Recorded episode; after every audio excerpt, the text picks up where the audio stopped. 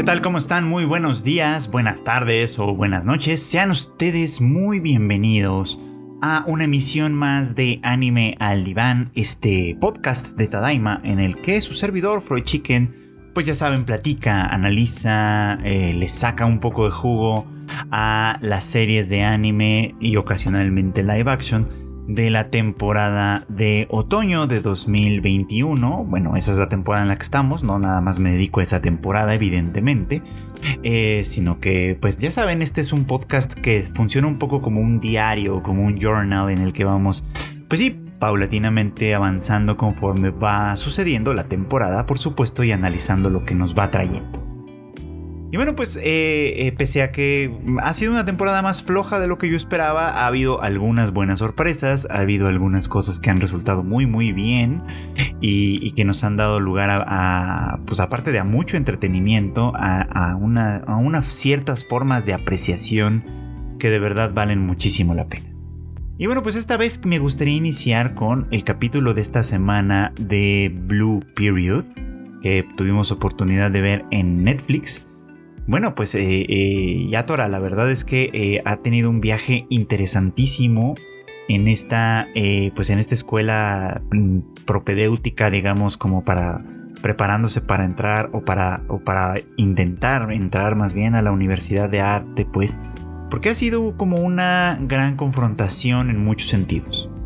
Ahora, he estado leyendo algunos comentarios de personas que leen el manga, por ejemplo, y, sé que algunos están descontentos con cómo se ha ido adaptando esta serie. Yo no leo el manga, no tengo idea.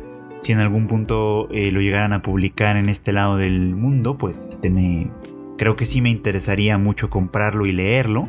Pero eh, bueno, por lo pronto, pues este, quienes, quienes ya lo han leído, sí se quejan un poquito de que, de que la adaptación quizá va demasiado rápido, que quizá eh, no está tomándose el tiempo para explorar como todos los pormenores de, del viaje de Yatora, digamos, en este, en este proceso de autodescubrimiento y de realización que está haciendo a través de, pues, pues básicamente a través del, del arte, desde luego.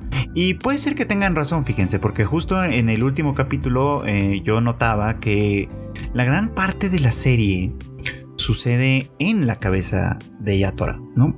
Eh, la serie animada lo hace al menos a través de diálogos que son internos, ¿no? O sea, eh, es él hablando consigo mismo, debatiendo consigo mismo, con una que otra intervención del exterior, por supuesto, pero, pero mayoritariamente es él quien con sus propias diatribas internas esto se va, eh, mm, ¿cómo decirlo? Pues se va dando cuenta de las cosas, ¿no? Va va introyectando lo que sus maestros, sus maestras le, dicen, sus compañeros, por supuesto, va reflexionando sobre sus propias eh, eh, experiencias y sus propios intereses y con base en eso va desarrollando su trabajo y su talento, ¿no?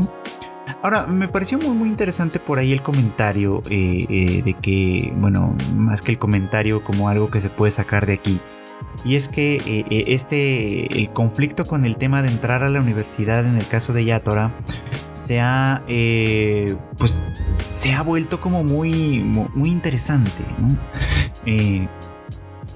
por ponerlo en, cortas palabras.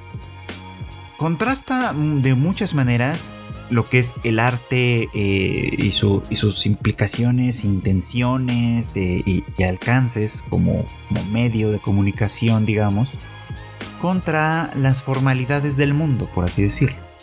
Yatora sabe, por supuesto, que, eh, no es necesario realmente estudiar en una, en una universidad de arte para dedicarse al arte, por supuesto, ¿no?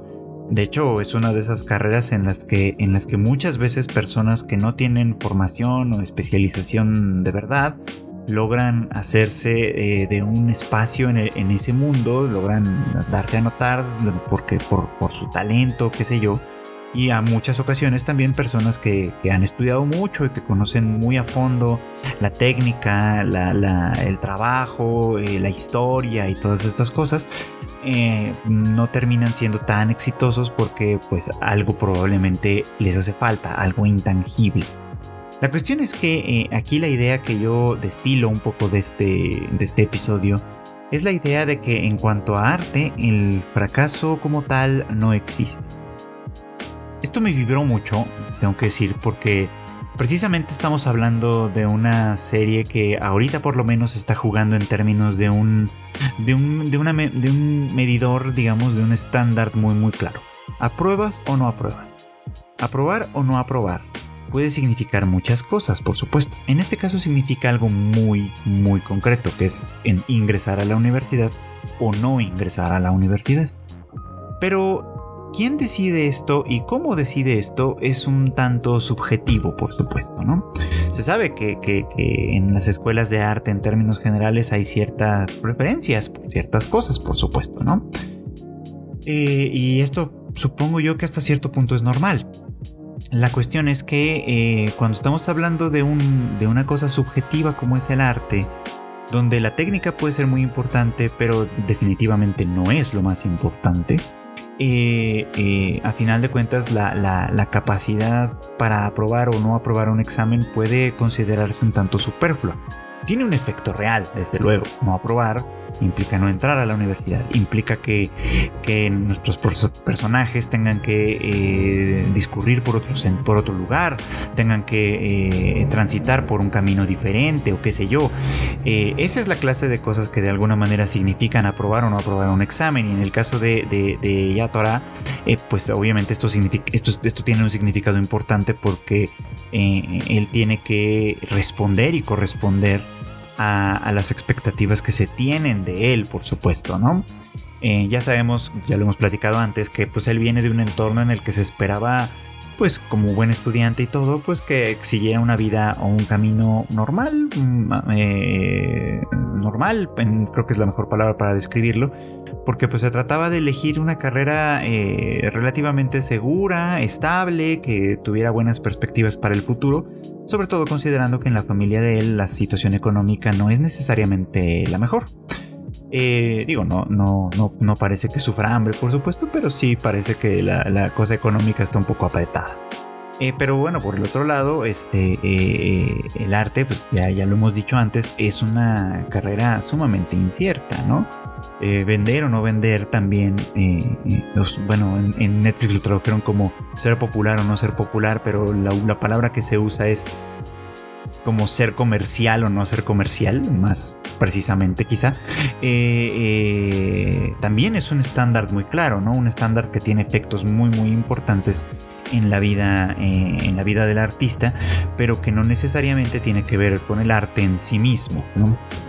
Eh, digo, la historia del arte está llena de personas que, en vida a lo mejor no fueron considerados exitosos, pero que después su obra fue reconocida por, por, distintas cosas y, ahora incluso se pueden llegar a vender en, en cantidades millonarias, ¿no? Cosa que pues en vida hubiera sido sumamente útil para los artistas por lo menos desde el punto de vista de la vida cotidiana, porque además obviamente quién sabe si, si su arte se hubiera desarrollado de la misma manera, de haber contado con distintas cosas, porque al final de cuentas el éxito académico o económico también, pues de alguna manera va determinando y va limitando algunas cosas, ¿no? O sea, mm, digo, esto se ve en cualquier, cualquier cosa eh, que se haga, ¿no? Una vez que algo empieza a vender, pues empieza a ser más de eso, ¿no? Eh, si es bueno o no es bueno, es un cuento aparte, lo que eh, interesa desde luego pues es que venda y ese estándar lo hace que se repita muchísimo.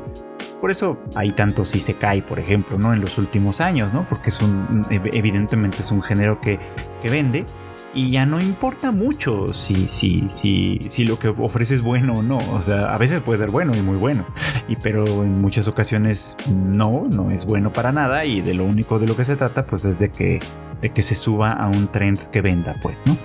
Esto es lo que de alguna manera pasa con, con Yatora, ¿no? O al menos es a lo que se enfrenta, a que su arte em, satisfaga los, los, eh, los estándares de sus profesores, de sus profesoras, que satisfaga los estándares de la universidad a la que está apuntando, que además en su caso pues es solamente una opción, la universidad pública, eh, y, que, y que además satisfaga sus propios sus propias inquietudes artísticas. Y aquí es donde se ve que está complicado, obviamente. Pero por eso es que su maestra creo que de alguna manera le implica, le indica que en realidad en el arte no puede decirse que haya fracaso como tal, al menos desde el punto de vista del arte. Desde el punto de vista del examen, desde el punto de vista de la popularidad, desde el punto de vista de, la, satisfacción personal, puede percibirse el fracaso, por supuesto. Pero el arte en sí mismo no tiene como tal fracaso. Si uno se dedicase a estudiar, por ejemplo, a distintos artistas mayores, menores, etc., seguramente lo que descubriríamos sería un camino, el trazo de una vida, digamos, ¿no? ¿Dónde empezó? ¿Cuáles fueron sus inquietudes primarias, sus primeras inquietudes, sus primeras técnicas, eh, sus primeros bocetos? ¿Cuáles son los temas recurrentes a los que ha, eh, en los que ha insistido? ¿No? Cuáles son las imágenes que de alguna manera le han sido eh, eh, útiles en la vida o que de alguna manera representan cambios en su, en su vida personal que puedan ser tangibles a través del arte, pues que al final de cuentas el arte cuenta una historia, una obra puede contar una historia, pero también el conjunto de obras de un artista, de un solo artista, pueden contar mucho sobre este artista, por supuesto, ¿no? Sobre, insisto, y lo he insistido siempre, sobre sus inquietudes a veces inconscientes, ¿no? Sus inclinaciones políticas, estéticas, románticas, ideales, qué sé yo, puede implicar una gran, gran, gran cantidad de cosas y en ese sentido es verdad que no puede decirse que haya fracaso. Puede decirse que hay una historia. Una historia que puede tener mil matices, pero que no necesariamente puede considerarse como un fracaso como tal. El fracaso está muy circunscrito a otro tipo de lógicas, a otro tipo de ideas, a otro tipo de, circunstancias. Y creo que pues vale la pena que hablemos de eso también en un momento más. Porque hablando de fracaso, una historia, digamos que en ese sentido, eh, ¿cómo decirlo? Logra eh, transmitir una idea muy muy interesante. Es precisamente Heike Monogatari o The Story of Heike, una serie eh, que bueno pues yo estoy viendo esta temporada, que creo que no todo el mundo está viendo, algunos quizás sí, otros no tanto, porque bueno pues sí entiendo que es una serie un poco difícil a la que de pronto le hace falta contexto y que está muy muy involucrada con la pues con la cultura japonesa, es decir, para los japoneses es una historia bastante conocida, ya lo hemos dicho antes, pero para el público occidental, pues sí, de pronto podría pensarse que es bastante más ajena, ¿no? Eh, digo, les voy a dar un, breve resumen de lo que ha pasado hasta ahora eh, en esta historia. Bueno, eh, la historia ya saben inicia con el clan Heiken en, en el siglo XII de Japón que ha adquirido una gran, gran influencia militar y política, que básicamente la ambición de su líder, de Kiyomori, eh, pues los ha llevado pues a la cúspide, ¿no? Muchos de sus miembros ocupan eh, posiciones importantes en, el, en, la corte imperial, etc. En fin, hay muchas cosas que están ahí funcionándoles muy, muy bien. Y eso les, ha llenado de soberbia, sobre todo a Kiyomori, ¿no? Eh, y bueno, a Kiyomori y a muchos de sus descendientes les ha llenado de soberbia. han dicho cosas como que cualquiera que no pertenezca al clan Heike no merece ser considerado como un ser humano. En fin, cosas de este estilo que ya, ya sabemos que son como las super red flags de, este, de estas circunstancias, ¿no? El único que parecía más o menos, bueno, no, más o menos bastante, bastante centrado y coherente y consciente de su posición de verdad era Shigemori, eh, uno de los hijos de Kiyomori, y que además pues era básicamente el, único que podía más o menos mantener bajo control a las ambiciones de su padre. Al morir eh, prematuramente eh, por causa de una súbita enfermedad, eh, deja suelto de alguna manera a Kiyomori, quien en, su, sus ansias de conservar el poder, eh, eh, ante un clima cada vez más y más tenso, en el que otros clanes obviamente empiezan a estar en disputa, empiezan a, obviamente a rechazar el dominio de Heike, y no solo clanes eh, en términos familiares y tal, sino incluso también los templos budistas de Nara, por ejemplo, que tenían en esa época muchísima, muchísima influencia política, por supuesto, que también se oponen al dominio de Kiyomori. Eh, pues Kiyomori básicamente entra en conflicto con todos ellos, prevalece en muchos sentidos, pero pues, la lista de enemigos crece y crece y por supuesto va causando también recelo en la propia familia imperial y en particular en el emperador enclaustrado Go Shirakawa que eh, pues mm, mm, no está satisfecho digamos con el crecimiento eh, meteórico del clan de sus vasallos por supuesto y cree o considera indispensable que la corte imperial, que la familia imperial recupere el control de las cosas, por supuesto. Eh, esto, eh, como les decía hablando del fracaso, eh, no puede considerarse desde, desde, algunos puntos de vista un fracaso. La historia de Heike es una pequeña parte, una pequeña pero muy importante parte de un proceso mucho mucho más grande que tiene que ver con la historia de Japón. Esta guerra de hecho cambió la historia de Japón para siempre, ¿no? Eh, y por muchos siglos las circunstancias cambiaron de una manera muy, muy, muy importante. Eh, pero bueno, eh, desde el punto de vista más local, más personal, digamos, con la muerte eventual de Kiyomori, la serie presenta también de una manera muy, muy interesante. De hecho, me voy a desviar tantito. La, la, la muerte tanto de Shigemori como de Kiyomori es muy muy interesante eh, porque en ambos casos está representada en términos medio religiosos, por así decirlo. Digo, es una época en la que la fe religiosa era muy muy importante desde algunos puntos de vista. Y, bueno, eh, Shigemori, por ejemplo, eh, pide en una oración que si su destino es ver la caída de su clan y la desaparición de su familia, preferiría morir antes de hacerlo, ¿no? Y de alguna manera su deseo es concedido, ¿no? Este, eh, tras una súbita enfermedad, Kiyomori, perdón, Shigemori muere eh, prematuramente también. Este, eh, y, bueno, lamentablemente, pues sí, ya, ya, ya Kiyomori queda sin freno, pero a final de cuentas cumple con el deseo de Shigemori de no ver eh, en vida por lo menos a su, a su clan a su clan perecer no mm, en ese sentido su muerte para él es una bendición. Lamentablemente pues es una bendición que solamente le, queda a él porque termina abandonando un poco como a todo el mundo ante un destino que parece de alguna manera inexorable por el otro lado eh, Kiyomori tiene una muerte mucho más fea, eh, envuelto en una fiebre insoportable, prácticamente mágica, en la que se da a entender que este es el resultado de una maldición, de una serie de maldiciones, ¿no?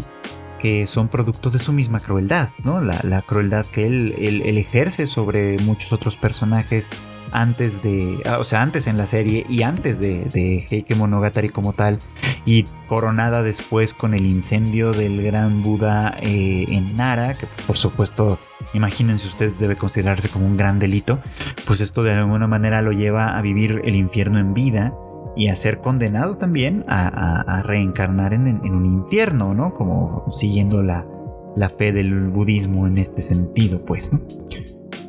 Y bueno, pues perdidos estos dos importantes líderes del clan Heike, la responsabilidad recae en la cabeza de Munemori, uno de los muchos hijos de Kiyomori, que como nuevo líder del clan Heike eh, es un fracaso. Ahí sí es un fracaso. ¿Por qué?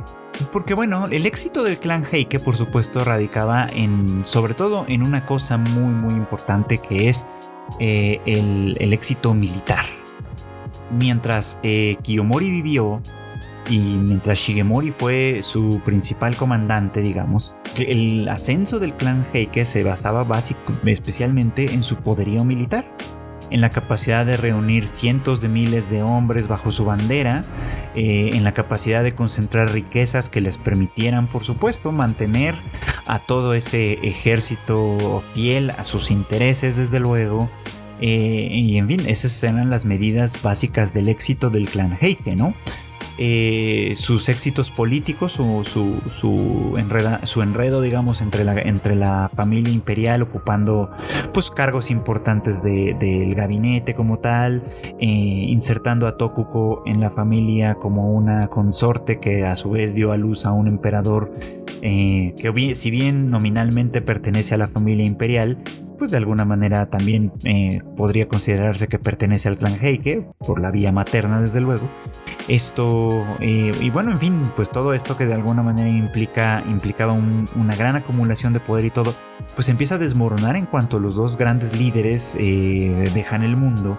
Y Munemori claramente mm, fracasa, digamos, en sostener esta pues en sostener este clan eh, en todo su esplendor o en el esplendor que, él mismo heredó, ¿no? Y esto de alguna manera también nos da una lección, desde luego, ¿no? Eh, Kiyomori y Shigemori entran muy bien en esta, en, esta, idea, ¿no? De que ellos le dieron gloria al clan Heike porque eh, ellos mismos fueron personajes inteligentes, audaces a su manera personajes que lograron eh, con sus grandes esfuerzos personales y, su inteligencia encumbrar a su clan y obtener riquezas que al final de cuentas se convirtieron en un éxito para todos los demás, por supuesto, ¿no? Para todos los demás miembros del clan, tanto los que ya existían en ese momento de crecimiento como los que empezaron a existir después, ¿no? Los que nacieron después eh, y ya nacieron dentro de una burbuja de privilegio. Y es este asunto con el privilegio lo que me gustaría eh, demostrar, pues, ¿no? Porque justamente el caso de Monemori es el caso del fracaso del privilegio. Eh, y pasa, eh, pasaba entonces y sigue pasando ahora, por supuesto, ¿no? tenemos en nuestras sociedades siempre algunas clases privilegiadas, ¿no? Algunos, algunos personajes que no nacen, que no parten desde cero, sino que parten desde una situación pues más o menos privilegiada y que o muy privilegiada quizá y que eso les abre muchísimas puertas que, de otras circunstancias muy probablemente estarían cerradas y que además subraya y mantiene su privilegio.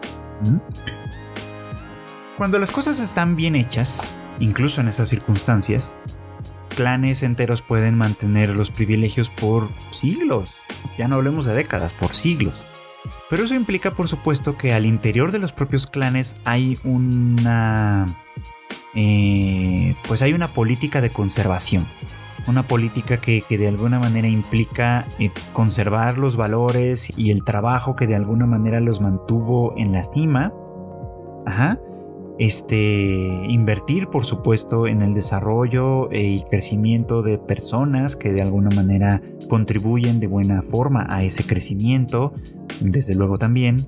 Y en fin, o sea, hacer un montón de cosas que estén enfocadas no solo al éxito y a, la adquisición de privilegios en tiempo presente, sino que también estén consideradas para un tiempo futuro, un tiempo en el que los que viven ahora y gozan de ese privilegio ahora ya no lo van a hacer más adelante probablemente. Es decir, eh, el éxito de clanes que logran mantenerse durante todo, durante muchísimo tiempo, en parte consiste en no despilfarrar los bienes que se tienen, tanto económicos como, eh, como de valor, por así, como de valor eh, abstracto, por así decirlo.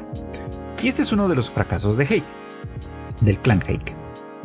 Eh, Kiyomori al concentrar toda la, todo el poder en sí mismo y solo tener eh, a Shigemori de alguna forma como un, como un vasallo más, pues, ¿no? Que si bien durante un tiempo fue el líder nominal del clan Heike, en realidad pues todos respondían a la autoridad y a la voluntad de Kiyomori, pero además todo se basaba nada más en eso, todos los demás, o varios de los demás, simplemente gozaron del privilegio sin tener que luchar en ningún sentido por él, sin tener que trabajar para mantenerlo de ninguna manera, siendo quizá demasiado mimados, el caso de Munemori en ese sentido es muy muy significativo, pues parece eh, evidente que él simplemente se ha dedicado a gozar de los privilegios y de la soberbia de su clan, como si solo eso le diera a él los elementos para triunfar en un mundo cada vez más y más hostil, desde luego, ¿no? por eso que es que la pérdida de Kiyomori y de, y de Shigemori, pues que, que deja a Munemori en la, pues en la cabeza del clan, por supuesto, es una carga demasiado grande para él, es una corona demasiado grande para su cabeza. Y ahí es donde el clan fracasa de alguna manera desde, desde dentro también, pues, ¿no? Fracasa en transmitir a sus miembros eh, los, los, valores que de alguna manera... Eh, le habían dado éxito en otro momento, por supuesto, fracasa en conservar la lealtad de sus hombres, que durante mucho tiempo había sido la fuente principal de su poder, y fracasa, por supuesto, en su, en su salto, digamos, a un mundo más complejo que el de la que el de la guerra, que es el mundo de la política, ¿no? Porque la política, que es una especie como de guerra sin armas, tiene muchísimos recovecos y, sutilezas que no son tan claras en primera instancia, no son, no son tan sencillas, por así decirlo, como el triunfo de la fuerza por la fuerza, que es el triunfo militar, ¿no? Digamos, ¿no? El triunfo político tiene muchas otras implicaciones que no siempre se consiguen de la mejor manera. Y es aquí donde pues el clan Heike comienza a, fracasar como, como, clan, comienza a fracasar en sus ambiciones eh, en conjunto, digamos, con fines por supuesto muy funestos para una gran mayoría de sus miembros, cosa que veremos más adelante. Pero sea como sea, sigue siendo una serie interesantísima que no creo que tenga eh, tantas aspiraciones eh, económicas, creo yo. O sea, supongo que en Japón sí espera convertirse en un clásico y vender desde ciertos y vender bien en algunos en algunos rubros, por supuesto. Pero eh, sus intenciones me parece son mucho más artísticas que de popularidad. Y eso creo que para, al menos para mi gusto le da una gran, gran, gran eh, eh, ventaja, digamos, ¿no? Por lo menos en lo que, en lo que a mi gusto concierne.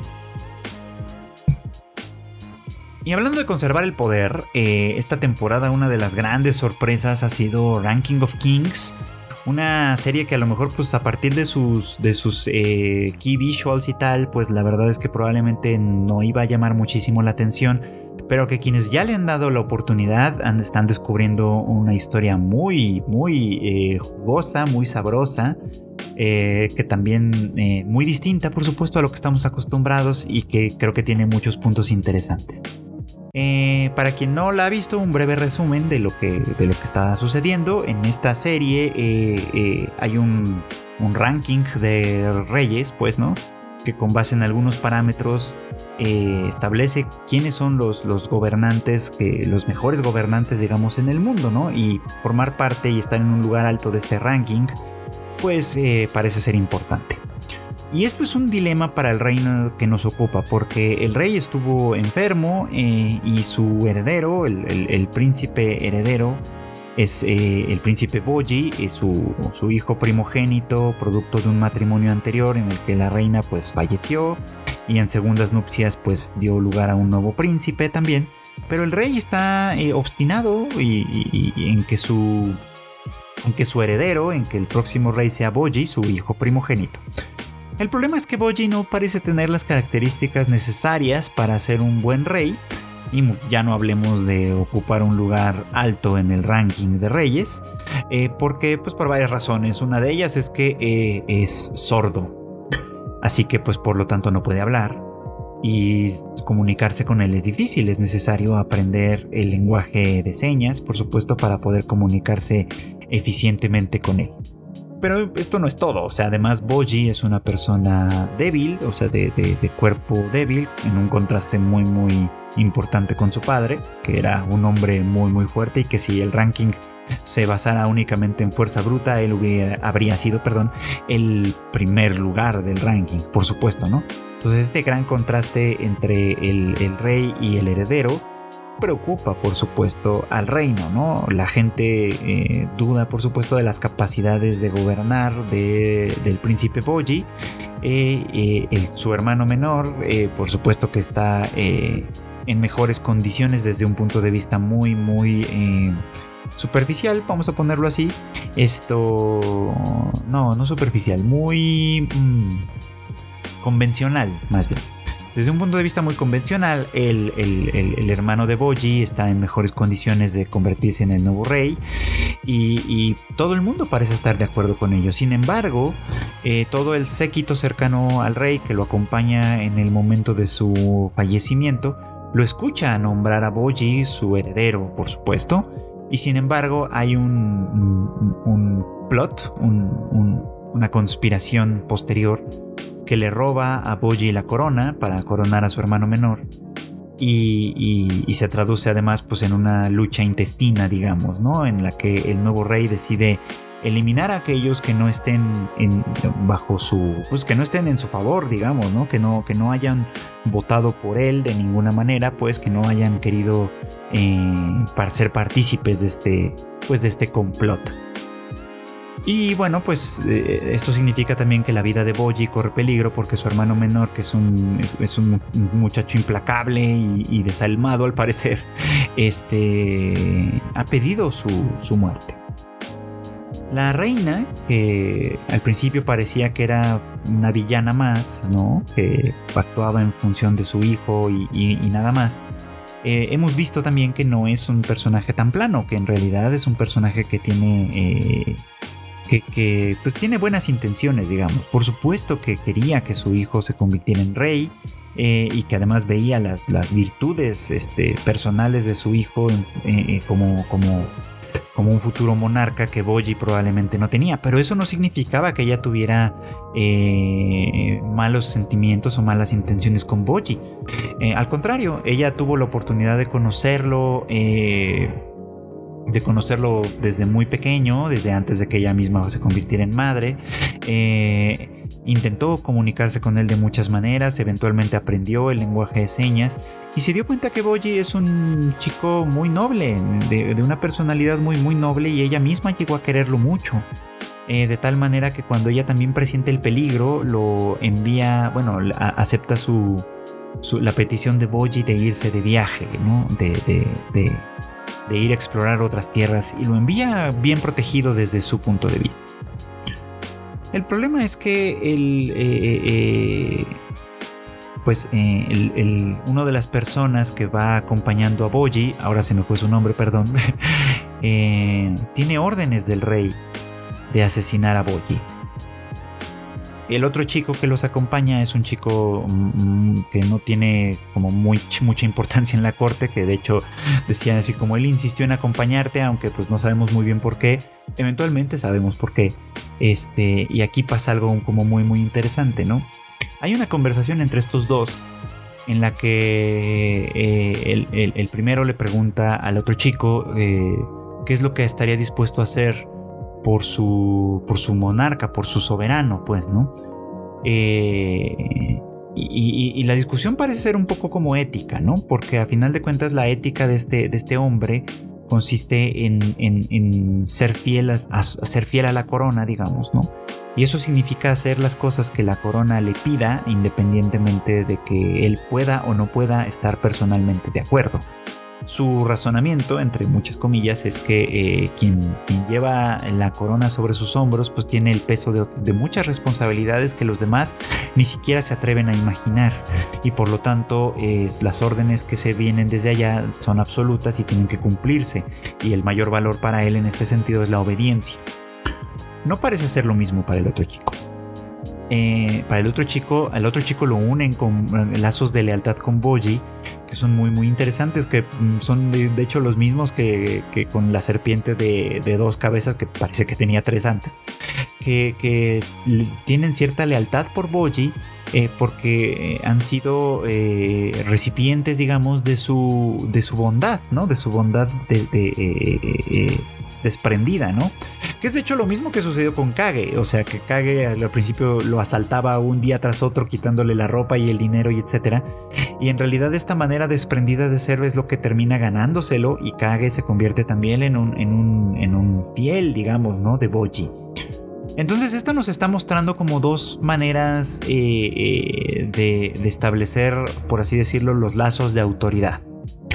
En el caso de, de, de, este, pues de este personaje del espadachín, eh, cuya lealtad se basa simplemente en la obediencia ciega a la corona, pensando un poco como que, eh, que la corona tiene responsabilidades y un puntos de vista que él pues no están a su alcance desde luego y que pues a final de cuentas su, su, su voluntad como vasallo se, su, se, convierte en, un instrumento más, digamos, ¿no? De la corona. Eh, esa es una forma, por supuesto, ¿no?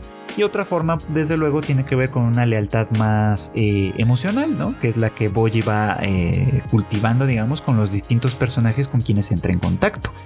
Empezando, de hecho, por la reina, pero pues ya vimos también a Kage, ya vimos también a este otro chico que los acompaña, a la serpiente, en fin, o sea, varios personajes que que le son leales a Boji por una razón muy muy distinta y que a final de cuentas puede ser que se conviertan en la razón o las razones por las cuales él, si es que llega a ser un rey, logre ser un gran rey. ¿Por qué? Porque un buen rey, un buen gobernante, un buen líder, un buen jefe, un buen lo que ustedes quieran que de alguna manera le dé eh, rostro y liderazgo y, cara y le dé, bueno, y le dé pues todas estas cosas a, un grupo, un país, una compañía, un equipo, lo que ustedes quieran. Cuando hay, hay una lealtad que va más allá, que, está, que está eh, eh, puesta en términos más bien como emocionales, y, de, otro tipo de valor más allá de la obediencia ciega, pues son lazos muchísimo más, más fuertes, ¿no? Porque implica que la, voluntad de las personas está sujeta, digamos, a esto, eh, a, lo que la otra, a lo que, a lo que el líder busque, porque hay una confianza en el líder, no en su cargo, no en su puesto, no en, en, la, eh, en la investidura que representa sino en el líder en sí mismo, porque el líder tiene cosas personales que lo hacen valer, pues, ¿no?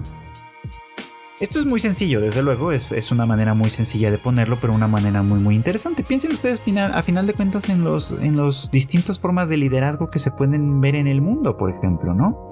En los presidentes, los reyes, los empresarios, etcétera, ¿no? ¿Cómo conquistan a la gente los que lo logran hacer, ¿no? Y si piensan en cuáles son las formas en las que las conquistan, muchas veces van a encontrarse con sus propios prejuicios, por ejemplo, ¿no? Eh, muchos piensan, por, dar un ejemplo pues de, de, mi país, de México, que la gente sigue a nuestro presidente por estupidez. Y no, no creo que sea al menos no únicamente por estupidez. La gente que lo sigue de verdad, mucha es por interés, obviamente, y se nota, ¿no? Sobre todo la gente visible, que evidentemente recibe dinero y, algunos privilegios, esa gente, pues obviamente, lo sigue y lo va a seguir hasta el final mientras los privilegios le sigan llegando, desde luego. Pero la gente más de a pie, la gente que en realidad no recibe ningún beneficio y muy probablemente hasta recibe los, los maleficios, digamos, de los malos gobiernos, le sigue porque se identifican a un nivel personal con, el líder, ¿no? Al menos sienten que representa sus mismos valores, que los representa como personas a un nivel mucho más, mucho más íntimo, digamos. Y eso lo, le permite sostenerse. Eso es lo que, lo que hace a un líder carismático como tal. Hay otros que son seguidos, por supuesto, por lo que, por lo que por otras cosas, pues, ¿no? Por otras cosas como por lo que representan, como ya decíamos, como por la autoridad, por estar en un lugar en específico y no tanto como por las, verdaderas virtudes que tenga, ¿no? Es como si ocupa un lugar y, ocupa ese lugar por herencia, por el privilegio o a lo mejor por mérito también, pero que está puesto en términos muy, muy, muy específicos y aunque su posición dirija varios otros ámbitos en los que realmente no se involucra como tal, etcétera, la posición hace que su voz se convierta en la más importante en un momento dado. Eh, esa es otra forma de mantener el liderazgo, una que puede ser que no funcione tan bien en algunas circunstancias. Y hay más, por supuesto, ¿no? Eh, por ejemplo, quienes son seguidores este, a muerte de Elon Musk, por ejemplo, ¿no? Eh, obviamente les encanta porque pues les, les toca fibras muy importantes, muy importantes para ellos, ¿no? Les hace sentir, por ejemplo, que, personas como él nos llevan a un futuro mejor, que personas como él le dan eh, eh, prioridad a la tecnología, que es una de las cosas que como humanidad podemos sentirnos orgullosos, en fin, cosas de ese estilo que pues sirven para crear lazos de lealtad. Lealtad que se manifiesta, obviamente, pues en, Ranking of Kings estamos hablando de una cosa como más bien política y, de, y, de, gobierno, ¿no? Pero que pues en algunos casos lealtad que se manifiesta en términos de consumo, de consumo por ejemplo, en términos de, de mm, ideológicos a veces, en fin, de distintas maneras. Creo que en este punto Ranking of Kings lo está haciendo de una manera muy, eh, pues, muy sencilla todavía, por supuesto. Creo que tiene algunos elementos que van a ser importantes o que van a ser interesantes más adelante, sobre todo considerando que esta es una serie eh, larga que no va a terminar en diciembre, sino que más bien se va a extender por lo menos hasta marzo. Así que eh, pues todavía hay bastante, bastante más que ver sobre la historia de Boji y cómo es que vamos a llegar al ranking de Reyes. Y bueno, pues quiero terminar este episodio con una, eh, pues con un breves comentario sobre esta semana en Comic-San o Comic Can't Communicate. Esto, una de las series, pues ya saben, más, más, que más gente está viendo esta temporada. Y con razón, creo que es una serie divertida y todo. Ha creado cierta polémica, no por la serie en sí, sino por la forma de traducir, de subtitular en el caso de Netflix, por ejemplo. Pero bueno, ciertamente sí ha, este, sí ha ido causando cierto interés de todos modos, ¿no? En los distintos fans. Eh, la vez pasada hablamos un poquito como de temas de representación, con el caso de Najim y tal. Y en esta ocasión en realidad me gustaría este, eh, hablar de algo un poquito diferente, paralelo, creo yo, ¿no?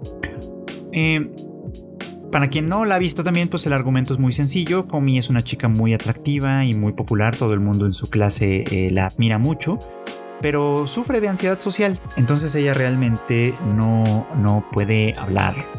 Eh, en público, ¿no? no es, incapaz de, unir una palabra con otra y conversar con la gente, pues, ¿no?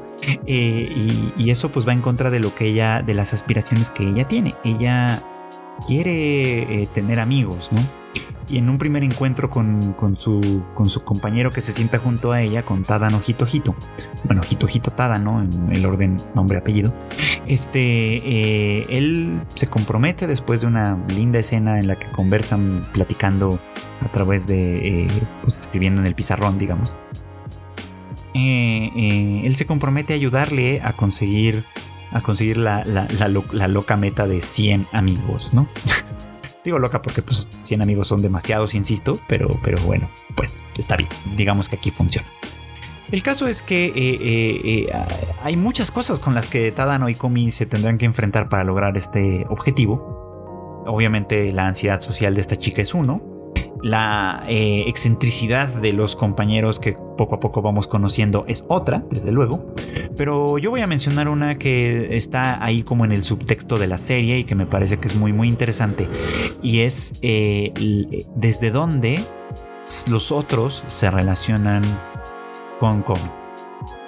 Eh, es muy, muy, muy interesante porque ya lo hemos visto en realidad a lo largo de los varios capítulos que ya están emitiéndose en Netflix, ¿no? Eh, no puede hablar. Eh, su ansiedad social la, rebasa lo suficiente como para impedirle eh, incluso presentarse a sí misma en esta dinámica que siempre tienen, ¿no? De a ver, preséntate y yo me llamo así y, ya, ¿no? Puede decir una cosa muy breve o puede contar la historia de su vida, pero el chiste es que pues, es una dinámica de presentación. Ella no dice nada, simplemente va y escribe su nombre en el pizarrón, eh, etcétera, pues, ¿no? Y, de manera cómica, pero al mismo tiempo muy, muy eh, peculiar, esto se convierte en una circunstancia muy, muy, muy, ah, no sé ni siquiera qué adjetivo utilizar aquí. Em, el caso es que eso pone y enfatiza la distancia que hay entre ella y todos sus compañeros. Algunos de ellos la, la, la, endiosan, digamos. Podría decir que la mayoría de ellos la, la endiosan. Seguramente habrá alguno que otro que la rechace o la desprecie porque pues nunca faltan, pero por lo que puede verse al menos hasta ahora, la gran mayoría de ellos la ha convertido en una especie de deidad escolar. ¿Y qué pasa con los dioses? Los dioses, en la gran mayoría de las circunstancias, son intocables. Eh, esto es cierto para cualquier religión en realidad, ¿no?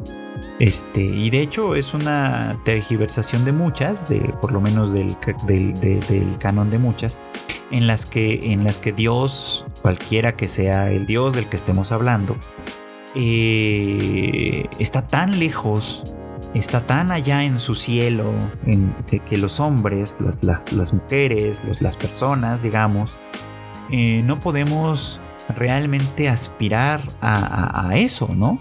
Y tenemos que ser algo completamente diferente. Siempre me ha llamado la atención, por ejemplo, como eh, en el caso del cristianismo, ¿no? El mensaje, el, mensaje de, Cristo es, eh, es, es, como que Dios baja a, hermanarse con la gente, ¿no?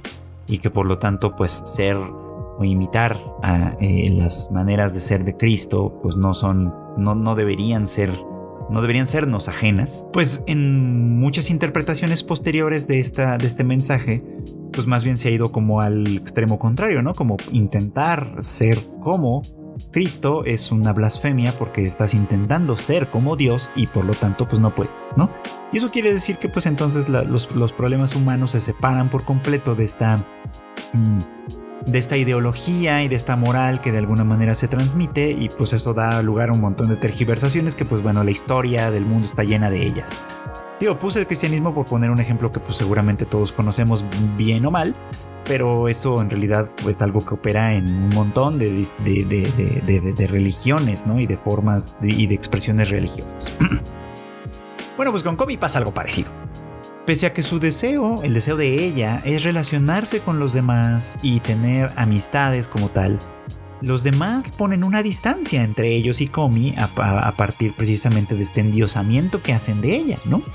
Al endiosarla simplemente la convierten en un ideal, en algo que se presta únicamente a la imaginación de ellos, ¿no?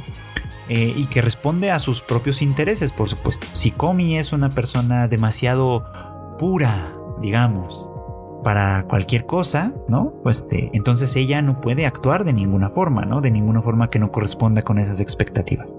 Si ella no habla porque, eh, eh, pues por, la razón que sea, desde el punto de vista del endiosamiento es porque pues, ellos no merecen, desde luego, ¿no?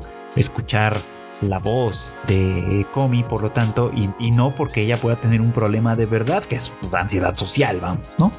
O sea, básicamente cuando endiosamos a algo o a alguien, lo que hacemos es quitarle humanidad, restarle eh, características de humanidad y, eso significa obviamente pues todo, lo, tanto lo bueno como lo malo que pueda tener como humano. Y, lo que acabamos haciendo es convirtiendo esta humanidad, a esta, esta, esta, bueno, esta persona endiosada más bien, en un ideal que tiene que corresponder con nuestras expectativas y no con las propias, por ejemplo, ¿no? Es algo que hacemos mucho además, ¿no? De hecho, el, género idol, digamos, en, de, música en Japón, sobre todo así como lo fue desarrollando eh, este, en AKB48, por ejemplo, con su, con su super manager, este que ahora ya no me acuerdo cómo se llama, ya me acuerdo, Akimoto se llama. Este, eh, pues hacía exactamente eso, ¿no? O sea, idols con las que puedes entrar en contacto, esa era la idea, que es decir, idols que, se bajan del escenario y te saludan y te dan la mano, pero que al mismo tiempo mantienen una distancia y esa distancia es que se dedican únicamente a ser idols, no tienen otra vida, no tienen otros intereses, no tienen otro tipo de experiencias, todo lo que hacen es ser idols porque están entregadas a su público y esa es la, la idea que de alguna manera se vendía, pues, ¿no? Y por eso es que los escándalos que resultaban cuando descubrían que tenían novio, que tenían vida sexual, que fumaban, que lo que fuera, pues, ¿no? Cualquier cosa que es perfectamente mm, forma parte de la experiencia humana, pues se convertía en una caída estrepitosa, eh, dejaban de ser idols, dejaban de ser diosas para convertirse en humanas mundanas, pues, ¿no? En basura incluso, ¿no? Como todos los demás algo así está pasando con Kong, ¿no? Los personajes, varios de estos personajes la tienen en una situación tan idealizada que ella no tiene ansiedad social. Más bien son ellos quienes no merecen su voz. que ella eh, no es que no tenga amigos, es que ella es demasiado, demasiado eh, elevada como para que los demás sean siquiera dignos de acercársele. No es que ella no tenga novio, es que no hay nadie que esté a la altura de semejante ángel, etc. Y con toda esa manera de restarle humanidad, lo único que logran, básicamente, es eh, eh, profundizar aún más el problema social de Comi. Al final de cuentas, le hacen más daño, ¿no? Más daño del que, pues, supongo que sería eh, razonable aceptar. Yo sé que esto es una comedia, yo sé que Comic Can't Communicate obviamente es una comedia romántica y obviamente va a luchar un poco contra todo esto, o al menos esa es la expectativa. En la medida en la que Comi vaya acercándose a más gente, yo supongo que esto va a cambiar tanto para ella, es decir, que poco a poco, muy poco a poco probablemente va a ir adquiriendo las habilidades que necesita para desarrollarse bien y por el otro lado la gente entre más la conociendo poco a poco también deja de endiosarla tanto y, va reconociéndola como un ser humano, que al final de cuentas creo que es una aspiración muy muy importante. Ya veremos, ya veremos a dónde, a dónde nos lleva esto, pero por lo pronto, pues creo yo que es una serie que está interesante, que tiene algunas cosas dignas de mencionarse y que por eso sigue siendo parte de este podcast eh, semana con semana, por lo pronto, ¿no? Ya nos dedicaremos a más series en otro momento. Y bueno, pues esto es todo por hoy. Muchísimas gracias por acompañarme como cada semana en el anime al diván. Pues ya, ya tenemos muchos, muchos capítulos transmitidos y la verdad es que estoy muy contento con la recepción que ha tenido este podcast. Eh, nos escuchan en, obviamente en México, en muchos países de Latinoamérica y en algunas otras partes del mundo. Eh, y pues no, me, no, tengo más que palabras de agradecimiento para quienes lo hacen y pues pedirles gran favor de que pues si esto les gusta mucho, pues lo compartan también con sus amigos, con sus enemigos, con otros fans del anime, eh, etcétera, etcétera, que para que esto llegue a más personas y seamos una comunidad cada vez más grande. Al final, pues me, ya como últimas palabras, pues me quedan invitarlos también a que escuchen los otros podcasts que tenemos en la familia de Tadaima, es decir, el Bits and Bytes que eh, hace Chris hablando de tecnología, eh, el Rage Quit en el que Marmota y Q eh, hacen un gran ranteo sobre el mundo de los videojuegos, los rumores, los chismes y las noticias, etc. El Shuffle en el que Kika hace pues, recomendaciones de series, películas, de cosas que están más en, alineados con las cosas que le gusta mucho ver a ella. Y por supuesto, el, Tadaima Live que hacemos en vivo los miércoles en punto de las 8 y media de la noche y que pueden escuchar posteriormente en formato podcast. Ya saben que las noticias más importantes también las encuentran en tadaima.com.mx y pues eh, pueden seguirme a mí particularmente en mis redes sociales como Freud Chicken. Yo me despido nuevamente, no sin antes recordarles que pues nos volvemos a escuchar en dentro de una semana en un capítulo más de Anime al Diván. Muy buenas noches, buenas tardes o buenos días.